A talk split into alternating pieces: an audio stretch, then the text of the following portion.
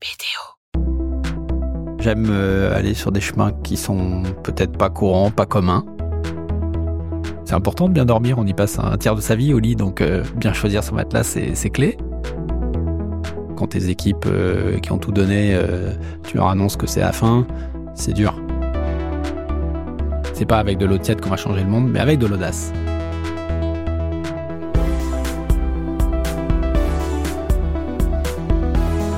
Bienvenue dans Coulisses de CEO, le podcast qui met à nu les dirigeants. Je suis Arnaud Naudan et dans chaque épisode, avec mes invités, on décrypte les challenges des leaders d'aujourd'hui et de demain. Bonjour à tous, bienvenue dans ce nouvel épisode de Coulisses de CEO. Aujourd'hui, j'ai le privilège de recevoir Emery Jacquia. Alors, Emery est un entrepreneur français visionnaire, président de la CAMIF, une des premières entreprises à mission euh, en France. La CAMIF est une société pionnière dans le domaine de la consommation responsable et du Made in France. Emery est né en 1971 à Boulogne-Billancourt. Il a débuté son parcours dans l'entrepreneuriat en 1995 en fondant la société Matelsom. On parlera aujourd'hui effectivement de son parcours, de sa reprise de la CAMIF, de la société à mission et des nombreux engagements euh, d'Emery dans la société. Merci Emery d'être avec moi aujourd'hui. Salut. Bonjour Arnaud. Euh, bah écoute, première question, euh, est-ce que tu peux nous parler de tes origines, d'où tu viens et peut-être de la première partie de ta vie avant de rentrer dans la vie professionnelle? Moi, je, suis né d'une mère artiste et d'un père euh, entrepreneur. Euh, donc, j'ai la chance d'avoir deux cerveaux, en fait. Voilà. le cerveau droit et le cerveau gauche. Euh, un côté sensible et puis un côté assez rationnel aussi. Mmh. Et j'ai fait HEC. Euh, je fais beaucoup de théâtre à HEC. Et, et puis, j'ai appris à oser, puisque c'est la devise de l'école. En, en, sortant d'HEC, je faisais partie, de, je crois, des, des deux seuls de la promo à créer une boîte tout de suite à la sortie de d'HEC. Oui, tu as fait le parcours entrepreneur d'HEC. J'ai fait la, ouais, la majeure entrepreneur, donc j'ai sauté en parachute, j'ai fait les séminaires, création d'entreprise, reprise d'entreprise en difficulté, et été convaincu que c'était ce que j'allais faire, quoi. Je je me voyais pas rentrer dans un grand groupe, pas rentrer euh, ça vient, comme mon papa qui a fait toute sa carrière chez Pernod Ricard. Euh, moi, j'ai envie de tracer ma voie. J'avais envie de liberté et j'avais envie d'entreprendre. Je trouve que ça me correspondait bien. Je suis assez créatif euh, et j'aime défricher. J'aime aller sur des chemins qui sont peut-être pas courants, pas communs.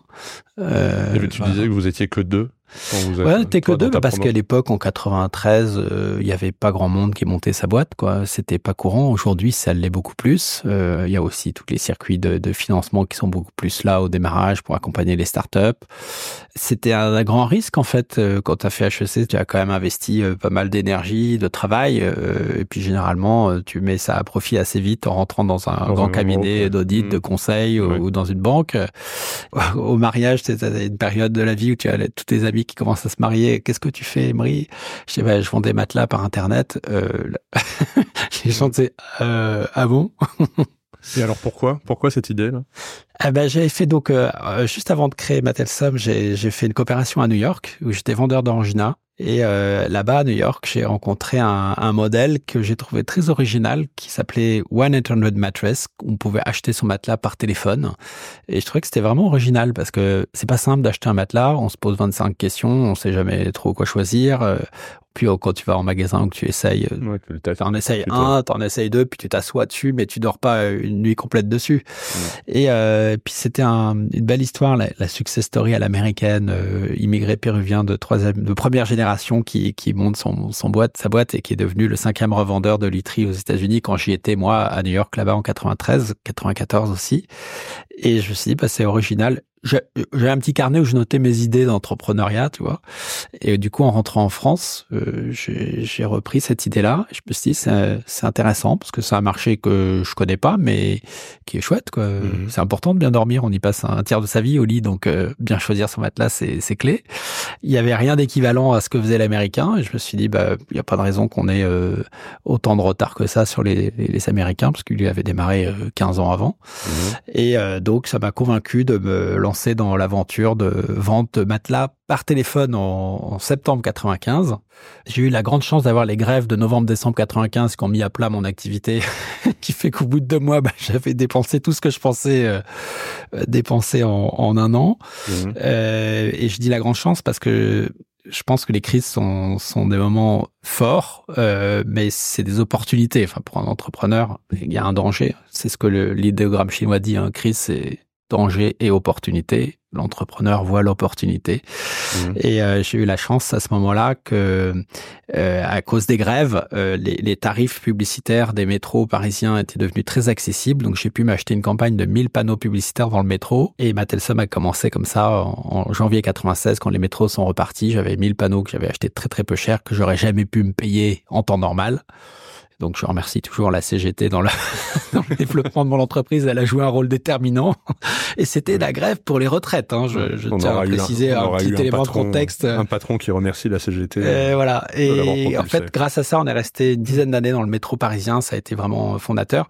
Et puis j'étais dans une pépinière d'entreprise euh, à Suresnes. Et à côté de moi, j'avais le bureau de Corinne Delaporte qui avait créé le journal du net en 95. Et un jour, la machine à café, on discute et je lui dis, bah, voilà, j'ai lancé Matelsoft, je vends, des matelas par téléphone, mais j'aimerais bien compléter un peu mon service par euh, le Minitel parce que à l'époque, euh, la vente par correspondance, la Camif, la Redoute, ça faisait un tiers de leur chiffre, ça se passait par Minitel. Et elle me dit non mais alors attends, il faut pas que tu investisses dans le Minitel. Euh, va regarder une jeune start-up aux États-Unis qui vend des livres sur Internet. Mmh et il faut que tu développes un site e-commerce. Donc euh, j'ai été regarder, puis j'ai fait le matelsom.com. Avant que Google existe, on a lancé matelsom.com. Donc euh, et, puis après, bon, on a vécu la bulle Internet, euh, tout ça. Puis le, le, vrai démarrage de, du e-commerce après l'éclatement de la bulle, avec l'arrivée du haut débit, et puis euh, et puis après l'aventure Camif qui a pointé son nez en 2008 lors de la crise financière. Alors qu'est-ce qui se passe entre justement Matelsom et la Camif? Ah ben un parcours entrepreneurial euh, avec euh, passionnant. Euh, tu vois, moi je connaissais rien, je savais rien faire, euh, je connaissais pas mon marché, je connaissais pas comment marcher une entreprise. bon, t'apprends vite, hein, parce que quand, quand, tu sautes dans l'eau, tu sais pas nager, t'apprends très vite à nager. Donc c'est ce que j'ai fait.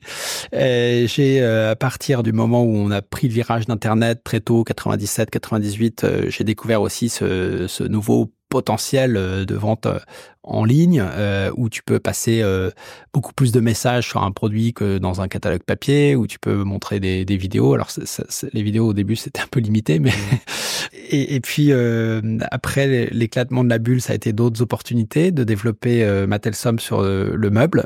J'ai racheté un site qui vendait du meuble qui s'appelait meuble.com qui a été un échec post éclatement de la bulle internet. Mais moi j'y croyais au fond à ce que le e-commerce prenne 10, 15, 20% de part de marché sur un temps long. Euh, bon, puis quand tu es entrepreneur, tu as ta vie devant toi, surtout quand tu es jeune, donc euh, mmh. j'avais une vision de temps long. Et euh, donc euh, j'ai repris cette boîte. Ça j'ai eu j'ai eu du mal avec Map.com. Euh, j'ai été en Angleterre aussi en me disant bah, c'est bien, mais il faut que Matelsom se développe partout en Europe. Et là, je suis resté quatre ans sur le marché anglais et puis j'ai fini par fermer euh, la filiale anglaise parce que je gagnais pas d'argent, je trouvais pas de modèle économique et en fait, on n'avait aucune synergie entre les différents pays européens parce que chaque pays a ses habitudes de couchage. Donc en Europe du Nord, tu dors long et large. En Europe du Sud, c'est court et étroit. Donc en France, le standard c'est 140, 190, mais en Angleterre c'est 150 par 2 mètres. Donc euh, tu peux pas avoir mm. de synergie à l'achat. C'est pas les mêmes marques. Personne ne connaît euh, Epeda ou Bultex en, Angleterre. Donc il a fallu tout refaire. Et euh, c'était un marché aussi très très compétitif, très concurrentiel. Et donc, euh, bah, tu vois, parfois dans la vie d'entrepreneur, tu te coupes un bras. Donc euh, voilà, tous les entrepreneurs se sont coupés un ou deux bras ou ont des, ont des marques de leurs échecs. Mais t'as vécu ça vraiment comme un échec euh, Oui, bien sûr. Bah, c'est dur. Hein. quand tu vas voir tes fournisseurs et tu leur dis, bah en fait, on va fermer puis vous serez pas payé à la fin du mois. Hmm. Ouais, ouais, c'est c'est vraiment dur. Quand tes équipes qui ont tout donné, tu leur annonces que c'est la fin, c'est dur. Donc, t'avais, beaucoup de monde là dans ce moment Ouais, on avait une équipe d'une quinzaine de personnes, tu vois. Hmm. c'est et mais c'est pas tellement la taille, quoi. C'est c'est toute l'énergie, tout le truc. Puis à un moment donné, euh, tu dis bah il faut que voilà Matelsom ça gagnait ça gagnait bien sa vie, etc. Mais ça a financé toutes les pertes de l'Angleterre et et euh, voilà donc le, la sagesse fait qu'à un moment donné euh, tu arrêtes. Hmm. Voilà. Mais un petit deuil à faire hein, quand même. Hein. Euh, mais ce processus de deuil, euh, tu le fais sur plein de trucs en fait. Et euh, quand tu accélères le processus, ça permet de rebondir très vite et de repasser à l'action sur de nouvelles choses. Et finalement, tu vois, l'échec en Angleterre, ça m'a permis de comprendre que mon développement il serait en France et qu'il valait mieux que je me développe en France, peut-être sur un marché plus large, celui de l'équipement de la maison au sens large, pas uniquement la literie, tu vois.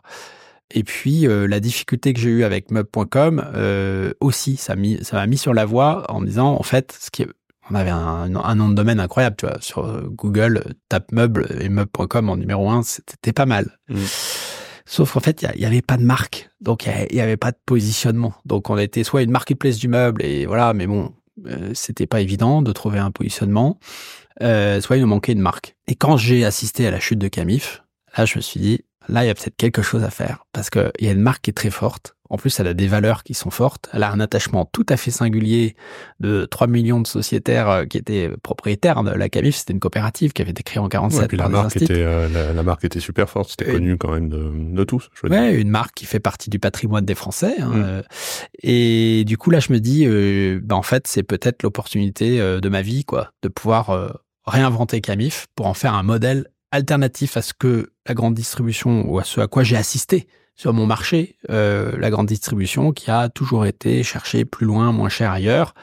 Et je me suis dit, avec Capif, on peut peut-être justement faire l'inverse et euh, privilégier euh, l'équipement de la maison, fabriqué localement, de qualité, durable, et avec une marque qui a du sens, qui veut dire quelque chose.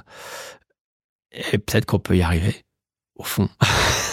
Alors justement, euh, je, te poserai une question. Il faudra que tu nous expliques euh, vraiment comment ça s'est passé la reprise de la Camif. Mais on, connaît tous tes engagements et on va en parler dans le détail. Mais à ce moment-là, tu étais déjà conscient des enjeux euh, liés au changement climatique, à la responsabilité des entreprises. Et c'est ça qui t'a amené à penser le modèle de Camif ou c'est finalement, tu as commencé par la Camif et ensuite tu as évolué, je veux dire, à titre personnel? La prise de conscience, elle a été progressive tu vois l'arrivée de mon premier enfant en 2000, euh, bah, tu prends conscience, tu te dis en fait euh, quel monde je suis en train de construire pour lui euh, demain. Mmh. Des films ou des que tu, moi j'ai La vérité qui dérange, une vérité qui dérange de Al Gore en 2006. Mmh.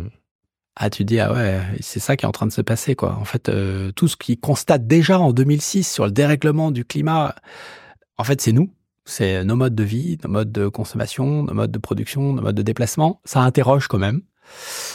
Et puis euh, arrive Camif, et là tu te rends compte à quel point une entreprise peut avoir un impact aussi bien positif que négatif. Quand elle disparaît, l'impact négatif, l'empreinte négative que ça génère pour un territoire, pour des familles, pour des gens qui perdent leur emploi, euh, c'est assez choquant. Et là, là j'ai eu un, une, vraie phase d'accélération en fait et de prise de conscience sur une forme d'évidence quoi. Si on veut réussir, il faut mettre au cœur du projet de l'impact positif sur des enjeux sociaux et environnementaux. C'est ça qui fera la différence de Camif. Et c'est ça qui va tout simplement rendre le projet possible. Je m'en suis assez vite rendu compte quand j'ai fait mon premier euh, euh, voyage à Niort pour aller visiter euh, les locaux de la Camif, rencontrer les acteurs et là, tu dis, en fait, euh, on n'y arrivera pas si on n'a pas le soutien de tous ces gens qui ont souffert de la chute de Camif. Et si on n'arrive pas à les retourner de manière positive, on n'y arrivera pas. Donc, quelle est la seule façon d'y arriver C'est d'arriver avec un projet qui crée de la valeur pour eux. Euh, et euh, la première chose sur laquelle on porte notre attention, c'est créer le maximum d'emplois à Niort. Et donc, je bâtis le projet autour de ça avec euh, l'ambition de recréer le maximum d'emplois à Niort. Quoi. Donc, euh, je fais venir un centre d'appel euh, à Niort, à qui je confie tous les appels de Matelsom, à qui je promets tous les appels futurs de Camif. Et je leur dis, ben, la contrepartie, c'est que vous ouvrez un centre d'appel à Niort. C'était complètement contre la tendance à l'époque, qui consistait plutôt, à aller les installer mm. loin. Et, et, tu vois, donc le, le fait d'avoir mis l'enjeu social au cœur du projet, ça a permis d'avoir l'oreille attentive de, du préfet, de tous les acteurs de la région qui ont dit, bah évidemment, euh, là, on a envie que le projet se fasse, parce que c'était un peu un, choc, quoi. La chute de Camille Fagnor, c'était un traumatisme en fait, et euh, c'était pas évident de faire confiance à un jeune entrepreneur qui débarque euh, en disant, ouais, moi, je, je, je vais relancer Camif et puis vous allez voir, ça va marcher, parce que bon c'était pas simple, mais euh, quand j'arrive avec un projet bien bien ficelé, bien structuré, et puis avec avec un un centre de relations clients qui était Téléperformance qui m'a fait confiance à l'époque et c'était déterminant en fait parce que voilà on a dit on va ouvrir et là on va créer 200 emplois. Euh, donc là on a, l'oreille attentive et euh, dans le contexte il faut se rappeler 2008 faillite de Camif qui a entraîné celle de Lehman Brothers et puis la crise financière mondiale. Bien sûr. Ça, hein, on ne sait pas suffisamment, mais tout est parti de en fait. Et euh, bah donc il y avait plus aucun banquier pour financer des aventures entrepreneuriales mm. comme les miennes, ou avec avec quand même un risque d'exécution très fort. Et si on a quand même eu le, le soutien de des banquiers, euh, c'est parce qu'on a eu euh, la région, la, la communauté Niort qui ont garanti 95% de nos, nos, nos, emprunts bancaires. Et ils l'ont fait parce qu'on crée des emplois. Des emplois localement. Voilà. Donc mm. L'attention positive qu'on a portée sur le projet, et, ça a duré cinq mois. Hein. J'ai mis cinq mois pour euh, euh, bâtir ce projet, le penser, trouver les bons partenaires, parce que je me suis bien rendu compte que j'y arriverais pas tout seul, qu'il fallait que je mobilise euh, très largement. Et euh, bah ça, ça, en fait, cette prise de conscience a été accélérée. Oui, l'entreprise peut avoir un impact positif en fait, et sur des enjeux sociaux, mais aussi sur la proposition de valeur qu'on fait et qu'on imagine dès 2009. Euh, miser sur le Made in France, euh, c'était totalement ringard. Hein, le Made in France en 2009, il n'y avait pas eu le ministre qui portait la marinière, il n'y avait pas le slip français, il n'y avait rien de tout ça. Et euh, ça a été pour nous une façon de, de retrouver la confiance et, renouer du lien avec tout l'écosystème de fournisseurs qui avaient perdu de l'argent dans la chute de Camif, à qui on a dit, bah, en fait, ce qu'on va faire, c'est qu'on va miser sur vos métiers, vos savoir-faire. C'est ça qu'on va valoriser sur le site. Et ça, personne ne le faisait avec eux. Personne ne le faisait, en fait. Et ça a permis bah, euh, finalement de, de, bâtir un modèle où euh, tu privilégies une économie plus locale. Euh, donc ça veut dire plus d'emplois et moins de CO2, en gros. Moins de kilomètres. Donc en fait, quand tu reprends la Cramif, tu as travaillé sur ton projet et, et, finalement, de ce que je comprends, c'est de voir la chute de Camif et l'impact que la chute de Camif avait eu qui a accéléré finalement ton engagement. Ouais, ouais. et puis le, la vision que la seule voie possible pour y arriver, c'est de mettre l'impact positif au cœur du projet. Et en fait, aujourd'hui, c'est la seule voie possible pour toutes les entreprises. Alors, je veux bien que tu développes ça parce que, bon, tu sais que nous, on a fait le switch et on parlera de, longuement de la société à mission, mais sans parler précisément de la société à mission, mais de cette question de sens, d'impact positif. Tu as été pionnier sur le sujet. À l'époque, le, le statut, enfin, la qualité de société à mission n'existait même pas. Euh, avant qu'on rentre dans le détail sur Camille, pourquoi est-ce que tu penses que c'est euh, la voie de toutes les entreprises, aujourd'hui spécifiquement? Parce que c'est l'utilité de l'entreprise qui fera sa valeur, c'est parce que les entreprises seront pas en capacité d'apporter la preuve de leur utilité, elles vont disparaître parce qu'elles n'attireront plus de talent, qu'elles seront moins innovantes que les autres, et du coup elles vont être euh, remplacées par des entreprises plus contributives, plus utiles. Alors peut-être que ça mettra une génération, 25 ans, mais ça arrive. Et je pense que les crises qu'on a traversées et qu'on va continuer de traverser le temps qu'on arrive à un modèle soutenable, euh, elles vont aller crescendo et elles vont être de plus en plus fortes et que les entreprises qui euh, ne mettent pas tout leur modèle et leur puissance de transformation de la société au service de la résolution de ces crises, elles vont perdre la bataille. Et les entreprises qui resteront attachées le plus longtemps possible euh, en mode super conservateur sur le modèle qui a fait leur fortune au XXe siècle, elles vont disparaître parce que tu vas avoir une crise de la ressource majeure, on l'a déjà aujourd'hui, hein. crise de l'énergie, crise des talents, crise de tout. Quel de sens des talents, enfin. Hmm. Voilà, et donc euh, j'ai cette conviction profonde que aujourd'hui un dirigeant qui prend pas conscience de ça, qui met pas en chemin son entreprise, même si elle n'est pas parfaite, hein, personne n'est parfait, il y a un chemin à faire, ça prend du temps, etc. Mais si on prend pas le virage maintenant, on n'est plus dans le marché dans, dans 10-15 ans. Ça va être une condition d'opérer en fait. Alors tu dis condition d'opérer, c'est euh, tu vois, j'entends encore euh, notre CEO au niveau international. On, a des engagements net zéro, nous, qui sont assez, euh, qui sont assez ambitieux au niveau mondial. Et effectivement, quand on le présente à nos équipes, on dit license to operate. Donc, tu vois, c'est de devenir net zéro le, le, plus rapidement. Mais tu vois, je partage la vision que effectivement les entreprises, et c'est pour ça qu'on l'a fait. Hein, je veux dire, au-delà de, la volonté qu'on avait, tu me diras si ça avait été peut-être le, le, cas pour toi aussi, mais euh, mais nous, c'était aussi l'opportunité d'aligner tout le monde. On avait fait beaucoup de croissance et au moins on définissait un projet qui était clair avec effectivement une, mission plus large que simplement les métiers, les métiers que nous faisons.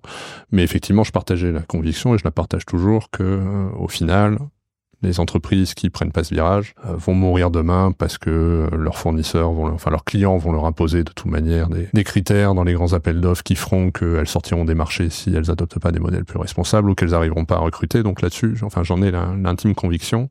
Est-ce qu'on a raison trop tôt? Combien de temps ça va prendre? J'ai encore moi des, des, dirigeants et assez récemment hein, qui disent je suis pas d'accord. L'objectif d'une entreprise, c'est de faire de l'argent pour son actionnaire. Mais moi je suis d'accord. L'objectif de l'entreprise, c'est de faire de l'argent pour les actionnaires, parce qu'on ne fait pas d'argent pour les actionnaires, l'entreprise, elle disparaît. Ah bah ouais. hmm. Mais pour faire de l'argent pour l'actionnaire, il faudra être capable de prouver que l'entreprise est utile pour la société. Sinon, on fera plus d'argent pour l'actionnaire. Donc, on est d'accord. Le- L'entreprise à mission ne- n'exclut pas la notion de profit. Elle le remet à sa juste place.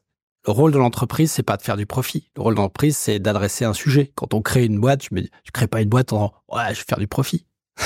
Mm. Ce sera une conséquence que tu as bien résolu le problème que tu voulais adresser au- quand tu as créé l'entreprise. Donc, remettre au cœur euh, de, de l'entreprise le profit, mais pas au sommet. Voilà. Et le sommet, c'est pourquoi l'entreprise existe, à quoi elle sert et qu'est-ce qu'elle va résoudre, c'est quoi sa contribution pour la société. Et si je suis super contributif pour la société, je te garantis que l'actionnaire sera content. Que je ferai du profit. Voilà. Ouais, d'accord. On en revient euh, quand tu reprends la Camif, tu crées ce projet, tu as dû convaincre des gens. Euh, On voit bien que le discours aujourd'hui, on en parle beaucoup et, euh, et on voit, ne serait-ce que quand on regarde le nombre de sociétés à mission, que je dirais on va dans la bonne voie. J'imagine qu'en 2009, la situation n'était pas la même. Tu as dû un peu passer pour un, pour un fou, non, quand tu es allé présenter le projet? C'est le lot des entrepreneurs. Non mais quand tu as une vision, euh, je, pense que Elon Musk, quand euh, il a dit je vais inventer la voiture de demain, elle sera électrique et je vais devoir installer des bornes de recharge partout dans le monde pour que ça marche, on lui a dit t'es un malade Mhm. mental. Voilà. À force de travailler et d'être cohérent, consistant par rapport à la vision, bah, l'histoire peut te donner raison ou pas. Hein. Puis bon, c'est- t'as pas toujours raison d'ailleurs.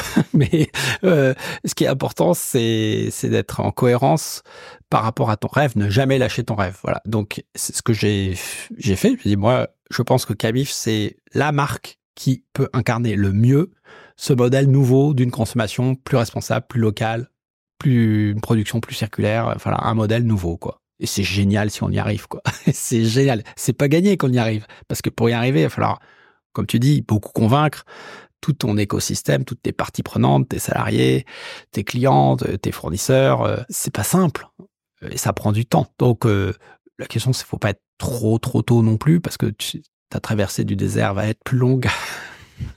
Mais en même temps, il y a aussi une prime probablement euh, au premier. Il y a une prime aussi à la sincérité. Euh, je pense qu'il y a des consommateurs aujourd'hui qui sont et on le voit, on a fait une étude au sein de la communauté des entreprises à mission qui montre que 91% des Français souhaitent que les entreprises s'engagent davantage. Mais aujourd'hui, ils veulent des entreprises qui sont capables d'apporter des preuves de leurs engagements. Parce qu'ils sont aussi assez euh, éduqués par rapport aux tentatives de greenwashing de beaucoup. Mhm. Donc euh, euh, voilà, donc je, je pense qu'il oui, tu as besoin d'être un peu en avance, tu l'es forcément quand tu es entrepreneur. Après, bah, il faut embarquer. En fait, tu vois, la, la mission de Camille, je l'avais pas en tête en 2009. Euh, J'avais en tête un modèle un modèle euh, qui prône ce, cette consommation locale et tout ça. Consommation responsable, Ouais. made in France. Mais- enfin. Euh, finalement, c'est avec la rencontre des chercheurs en 2012-2013, Blanchet Crestin et Armand Actuel, chercheurs à l'école des mines, à la, chaire théorie de l'entreprise de l'école des mines, qui eux, pendant la crise financière de 2008, se sont dit, en fait, c'est pas une crise financière, c'est la crise de l'entreprise. Ils ont écrit un petit bouquin, Refonder l'entreprise d'ailleurs. Mhm. Et ils avaient théorisé autour de ce modèle de la société à objet social étendu, convaincu que l'objet social dans l'entreprise peut pas se limiter à être le partage du profit entre actionnaires, mais qu'elle a un vrai rôle, une vraie utilité, et qu'on a oublié ça, qu'il faut remettre ça au sommet de pourquoi l'entreprise existe. Et ils cherchaient des, des entreprises pour expérimenter le, leur, cadre théorique. Et moi, je me suis dit, c'est super, en fait. Ça, ça, c'est un bel exercice qu'on va faire parce que, en fait, on s'est jamais posé vraiment la question de pourquoi on existe, de à quoi on sert. Et euh, cette réflexion, elle nous a, elle nous a pas mal occupé. Hein. Ça a été deux ans et demi de, de réflexion pour sortir les deux phrases de la, de la raison d'être. Donc c'est pas qu'on n'est pas très efficace, mais c'est parce qu'on a fait un travail très collaboratif d'interroger largement l'ensemble des parties prenantes avec cette question. Pourquoi entre- l'entreprise existe? À quoi elle sert? Qu'est-ce qui serait fondamentalement différent? Si elle n'existait pas Qu'est-ce qui serait fondamentalement différent? Si tous les acteurs du marché adoptaient les bonnes pratiques de Camif Moi, je dis Et en souvent fait- en, quoi, en quoi le monde serait moins bon si on n'existait pas? Voilà, c'est exactement ça. Et euh, on s'est nourri finalement de toute cette matière collectée sur quelle était la valeur créée pour chacune des parties prenantes par l'entreprise? Valeur économique, une valeur sociale, une valeur environnementale. Et euh, ça nous a beaucoup éclairé sur, au fond, à quoi on servait. Et tu vois, le thème de la consommation responsable, qui est vraiment central aujourd'hui dans notre mission, est apparu très nettement chez les clients. En fait, euh, nous, on aime, on aime que vous nous aidiez à consommer plus responsable, de manière plus éclairée, plus raisonné. Donc, euh, sur ce que vous avez fait sur le, site, avec la transparence de l'information, on sait à qui on achète, combien d'emplois en soutien, d'où viennent euh, les produits, d'où viennent les principaux composants, combien de kilomètres ils ont fait pour aller jusqu'à l'usine. Ça, euh, visiter l'usine en vidéo reportage, faire le tour du Made in France, aller rencontrer les, les ouvriers, découvrir les savoir-faire et les métiers. Ah ben ça, personne ne le fait quoi. C'est génial. Donc ça, on prend conscience que en fait, on est un acteur qui est au service de la consommation responsable, qui est en fait un nouveau modèle. Et là, c'est puissant parce qu'en fait, tu te dis, l'entreprise a un rôle politique. Elle est en train de construire le, la société euh, de demain, donc elle a un rôle politique. Et euh, ça, tu prends conscience finalement de, un, la richesse euh, du projet de l'entreprise, deux, de, de l'impact positif que ça peut avoir, et de ton rôle en tant que dirigeant pour être le chef d'orchestre de tout ça. Donc ça te donne du sens aussi.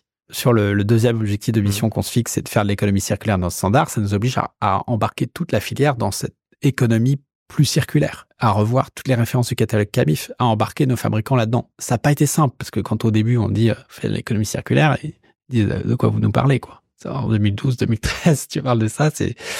Et puis quand en 2017 on inscrit ça vraiment dans nos statuts, là ça nous oblige. Et finalement, tout ça, tu l'as fait avant même la loi Pacte avant même que le dispositif existe. Oui, mais bon, on n'a Ouais. pas besoin d'une loi hein, Ouais, pour, voilà. pour faire tout ça. Euh, sauf qu'aujourd'hui, effectivement, la loi Pacte, elle reprend le cadre que moi, sur lequel moi j'ai pu m'appuyer, qui était le cadre des chercheurs.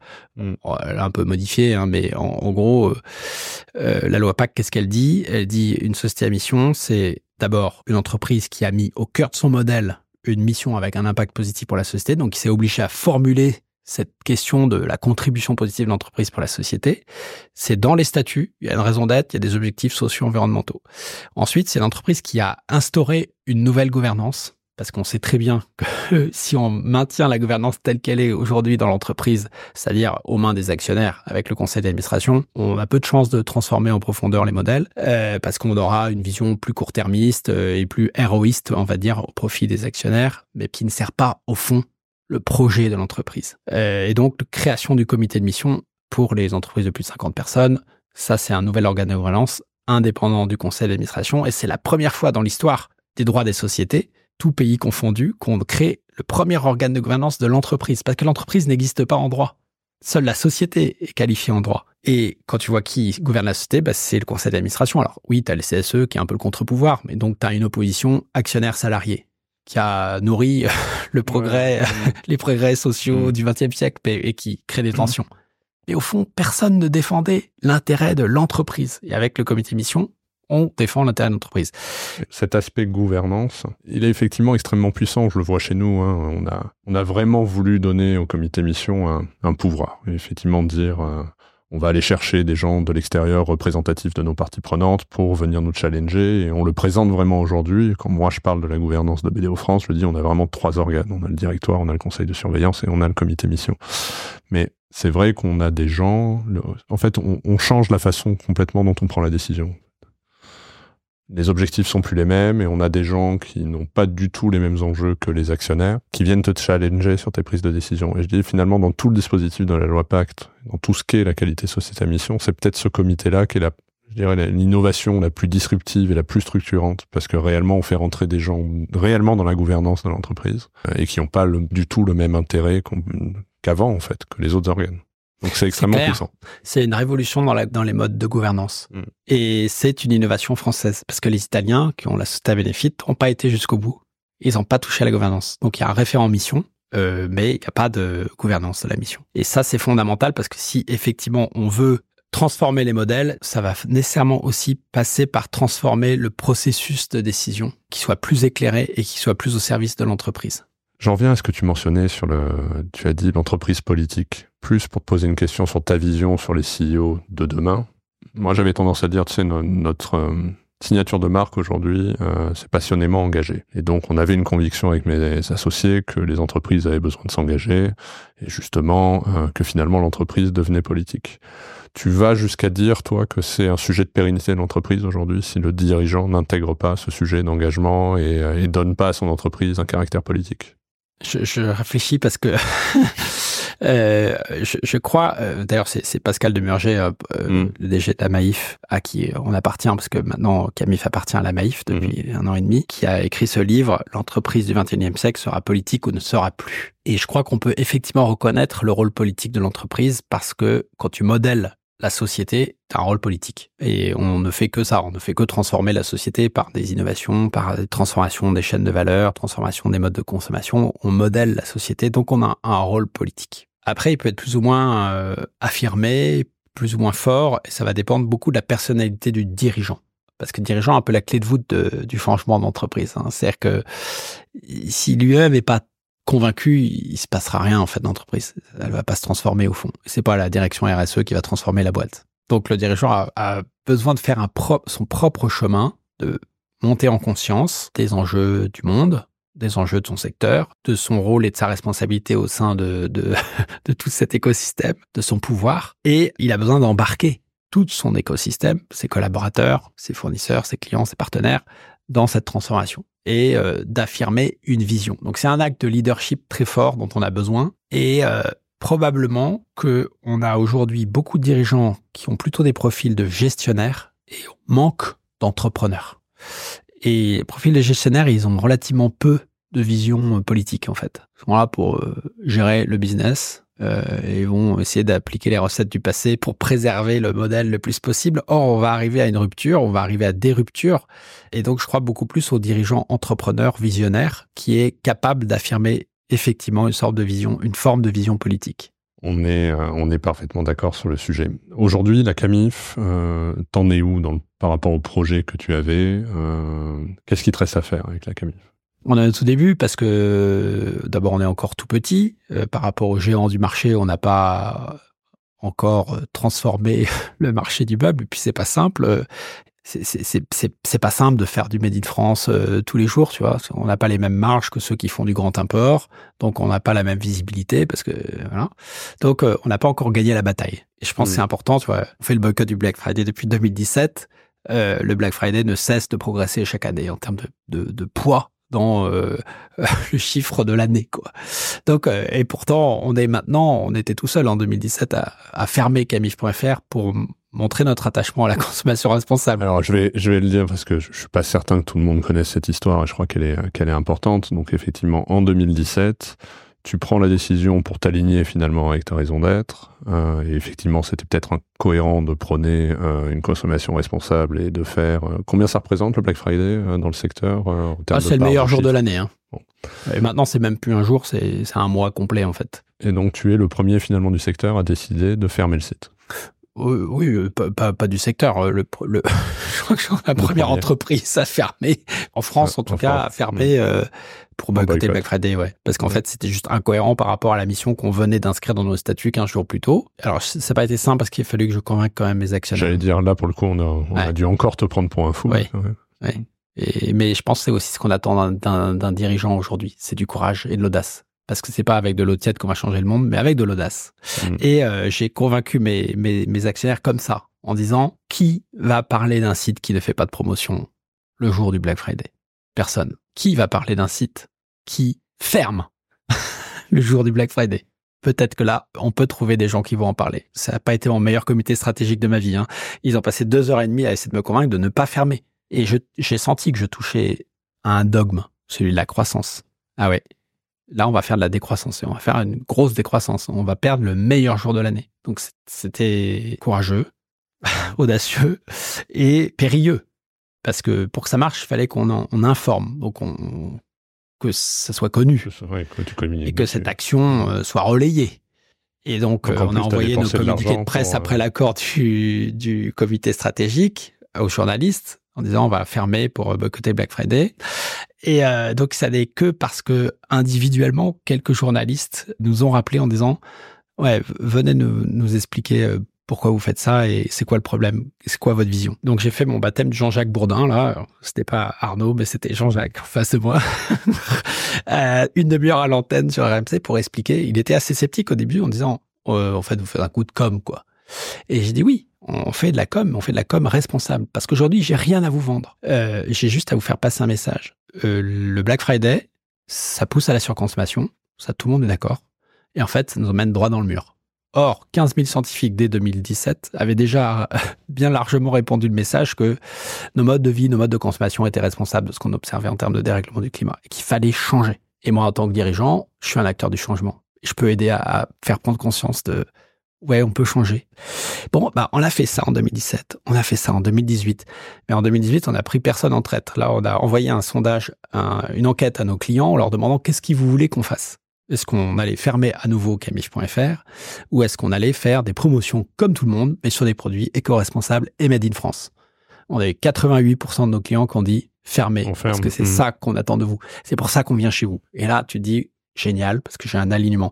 Et donc, tu la transformes. Et donc, tu accélères la transformation. Et donc, le, le bénéfice du renoncement, c'est que même si à court terme, ça n'a pas été bon pour le, le chiffre de l'entreprise, sur le temps long, ça a été un outil puissant pour transformer euh, notre clientèle. On a beaucoup recruté beaucoup de jeunes nouveaux clients qui cherchent à donner du sens à leur achat et qui cherchent des marques capables d'apporter la preuve de leurs engagements. Et on est devenu la marque préférée des Français dans l'équipement de la maison pour notre engagement sur la consommation responsable. ça a créé de valeur économique, ça a créé de valeur pour la société, je pense. Hein, 1500 sites e-commerce qui ont boycotté le Black Friday, c'est pas mal. Euh, et puis, euh, c'est... Oui, puis enfin, ce que tu as perdu, je me rappelle, on se disait finalement la société à mission, ça peut être la courbe Nike, quoi. accepter de, de, perdre un peu au départ et puis de remonter.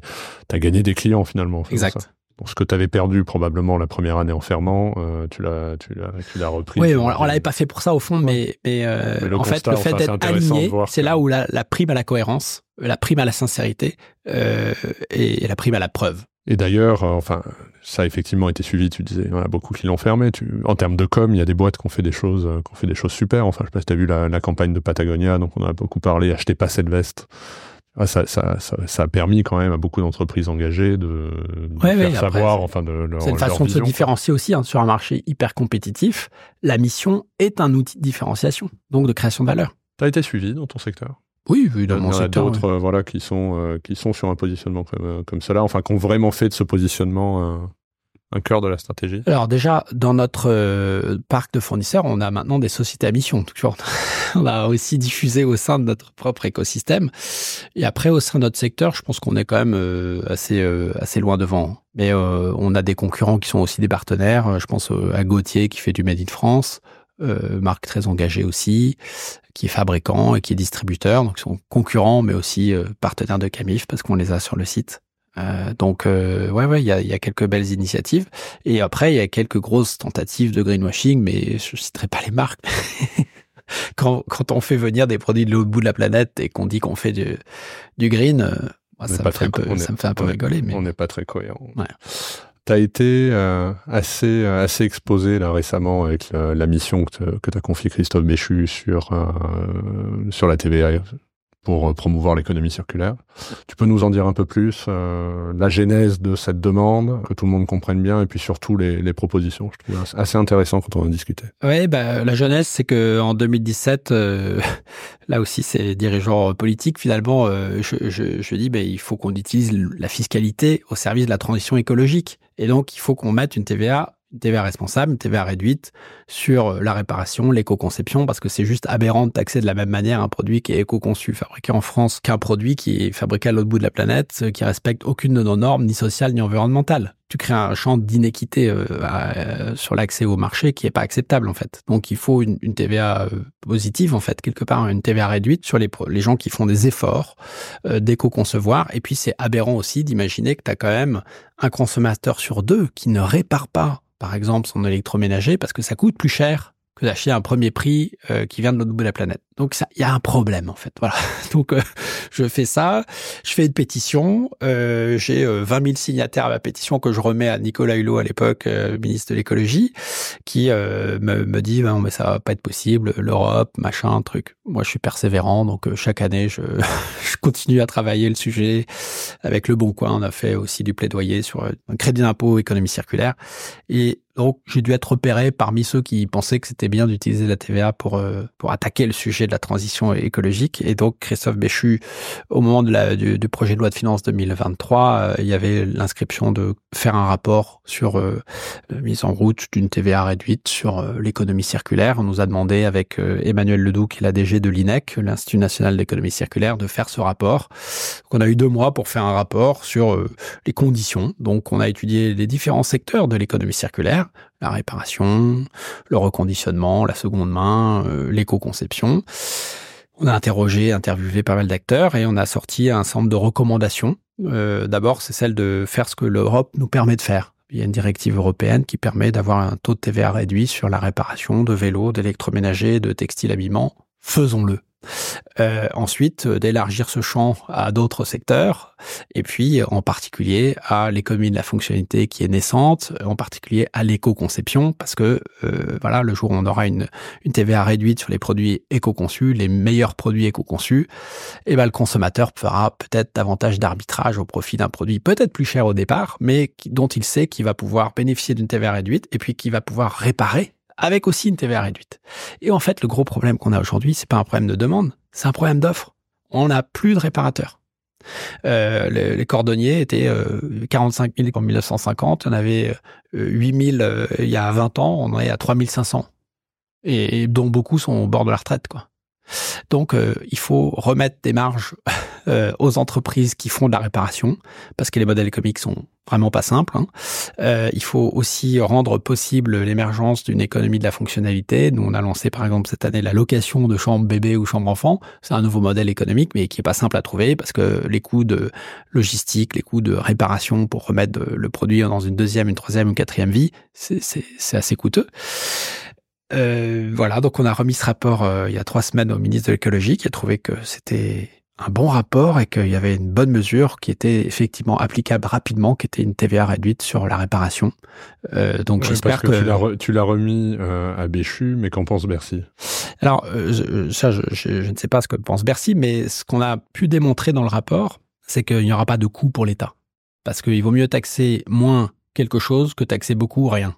Or aujourd'hui, la réparation, c'est quasiment rien.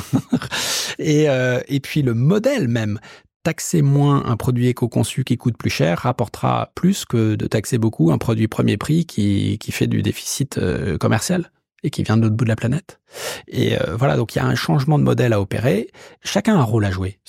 L'État a un rôle à jouer à travers le levier de la commande publique, à travers le levier euh, de la réglementation, mais aussi à travers le levier fiscal. Il faut utiliser la TVA parce que c'est un outil simple qui peut jouer à la fois sur l'offre et sur la demande. Si on en revient à toi, à ta personnalité, est-ce qu'il y a d'autres dirigeants ou des personnalités globalement qui t'ont inspiré, qui t'ont aidé à te construire dès tes débuts dans l'entrepreneuriat ou même encore aujourd'hui, je veux dire Est-ce qu'il y a, euh, bah, Mon premier mentor, c'était mon papa parce qu'il m'a soutenu et il m'a dit euh, ben, vas-y, fonce. Euh, ça m'a donné envie de faire. La deuxième personne la plus importante, ça a été ma femme, et c'est toujours ma femme, euh, parce qu'elle a quand même accepté de quitter Paris pour aller s'installer à Niort. Euh, je ne lui avais pas vraiment posé la question d'ailleurs. Je suis rentré un, samedi soir, euh, non, un dimanche matin après un rendez-vous chez le préfet le samedi soir en disant on part à Niort. Mmh. mais le soutien de la famille et du conjoint en particulier, c'est déterminant dans le succès d'un entrepreneur. Et puis après, des modèles inspirants, moi j'en ai, j'ai pas un modèle inspirant, mais je m'inspire de plein de choses en fait. Ouais. Il n'y a pas une personnalité comme ça. Non, non. Euh, voilà, c'est. Euh. Non, puis je pense que chacun doit prendre, enfin, faire son propre chemin et on se nourrit euh, des rencontres, des échanges qu'on a au, sein de la communauté des entreprises à mission. Moi, j'ai eu des échanges formidables. tu vois, quand tu parles avec Blanche ou avec Armand, chercheur à l'école des mines, c'est extraordinaire parce qu'ils ont un recul, ils ont une vision du temps super long qui est tellement agréable. donc, voilà, ça peut être des lectures, des films, des rencontres qui m'inspirent, mais je saurais pas te dire je n'ai pas un modèle dans la vie, quoi. Non. Qu'est-ce que tu conseillerais à effectivement un dirigeant aujourd'hui qui euh, on, a, on a sorti une étude très récemment. On a questionné des dirigeants d'entreprise vraiment de toute taille sur à la fois les grands enjeux de demain qu'ils identifient et euh, les sources d'inquiétude. Et en fait, on s'est rendu compte sur ces sujets de, de transformation environnementale et de transition qu'effectivement c'était dans les têtes d'assez bons niveaux, mais que par contre en termes d'action concrète euh, dans les entreprises, finalement on ne sait pas trop par quelle par quelle boule prendre. Et on voit que si certains grands groupes ont, déjà fait de grandes choses, euh, je le tissu économique français quand même composé plutôt de petites entreprises qui vont être impactées, qui vont elles, aussi devoir se transformer. Il y a nécessité qu'elles se transforment, mais il y a un vrai sujet d'accompagnement des dirigeants dès le départ sur la prise de conscience. Et d'ailleurs, nous, tu sais que c'est la raison d'être hein, du, groupe aujourd'hui, c'est justement d'aider nos clients euh, euh, sur l'ensemble du territoire déjà à prendre conscience et ensuite d'aller les accompagner. Mais qu'est-ce que tu dirais finalement à ces gens-là pour finalement convaincre euh, à ta manière de, de se transformer pour euh, être toujours là demain. Quoi. Avoir les, les, les, yeux ouverts, constater ce qui se passe aujourd'hui, euh, écouter ce qui se dit chez les scientifiques, puis passer à l'action. Et pour ça, libérer les énergies en interne. Et pour libérer les énergies, qu'elles aillent dans le bon sens, il faut qu'on ait une mission claire. Parce que la mission, ça va être le cap, la boussole, qui va permettre de traverser les crises et qui va permettre de construire cette vision de du récit de demain pour l'entreprise et la co-construire mm. avec ses partenaires, avec ses collaborateurs, avec ses partenaires clés. C'est essentiel parce que tout ne peut pas dépendre du dirigeant. Euh, le dirigeant, je l'ai dit tout à l'heure, c'est la clé de voûte. Il va impulser les, les changements. C'est un acte de leadership assez fort hein, que de définir une mission, une raison d'être. C'est un exercice qui est pas simple. C'est une forme de ligne de crête qui est pas évidente à trouver entre pas être trop déconnecté de ce que fait l'entreprise aujourd'hui, mais en même temps créer de l'attention pour que ça transforme et que ça suscite de l'engagement. Donc, faut aussi, euh, voilà, il faut, faut, faut, faire ce chemin pas seul, le faire entourer d'autres dirigeants. C'est pourquoi on a créé la communauté des entreprises à mission hein, pour partager avec des gens qui sont peut-être un peu plus avancés ou peut-être un peu moins, mais qui vont euh, se nourrir euh, et s'inspirer d'autres démarches. Embarquer très tôt les collaborateurs dans la réflexion, co-construire cette mission c'est un chemin qui est passionnant en fait. Et oser. Euh, aujourd'hui, on a besoin d'audace. Et je confirme que c'est passionnant, c'est bien le chemin qu'on a pris et, euh, je pense que toutes nos équipes euh, peuvent en attester. Merci beaucoup, Emery, encore une fois, d'avoir accepté cette invitation. C'était un échange passionnant. Je te souhaite le meilleur pour la suite, le meilleur pour la CAMIF, et puis que la société à mission se diffuse au niveau européen. Merci beaucoup, Emery. Et euh, bah, bah, j'espère que vous aurez apprécié ce nouvel épisode. Euh, merci à tous pour la fidélité. Mettez 5 étoiles et rendez-vous la semaine prochaine avec un nouvel invité. Au merci revoir. Arnaud. Salut. Au revoir. Merci beaucoup d'avoir écouté cet épisode de Coulisses de CEO. Je vous donne rendez-vous la semaine prochaine avec un nouvel invité. Pour ne manquer aucun épisode, abonnez-vous sur votre plateforme d'écoute préférée et partagez l'épisode parce que le podcast, finalement, c'est comme les valeurs d'une entreprise, ça se partage. video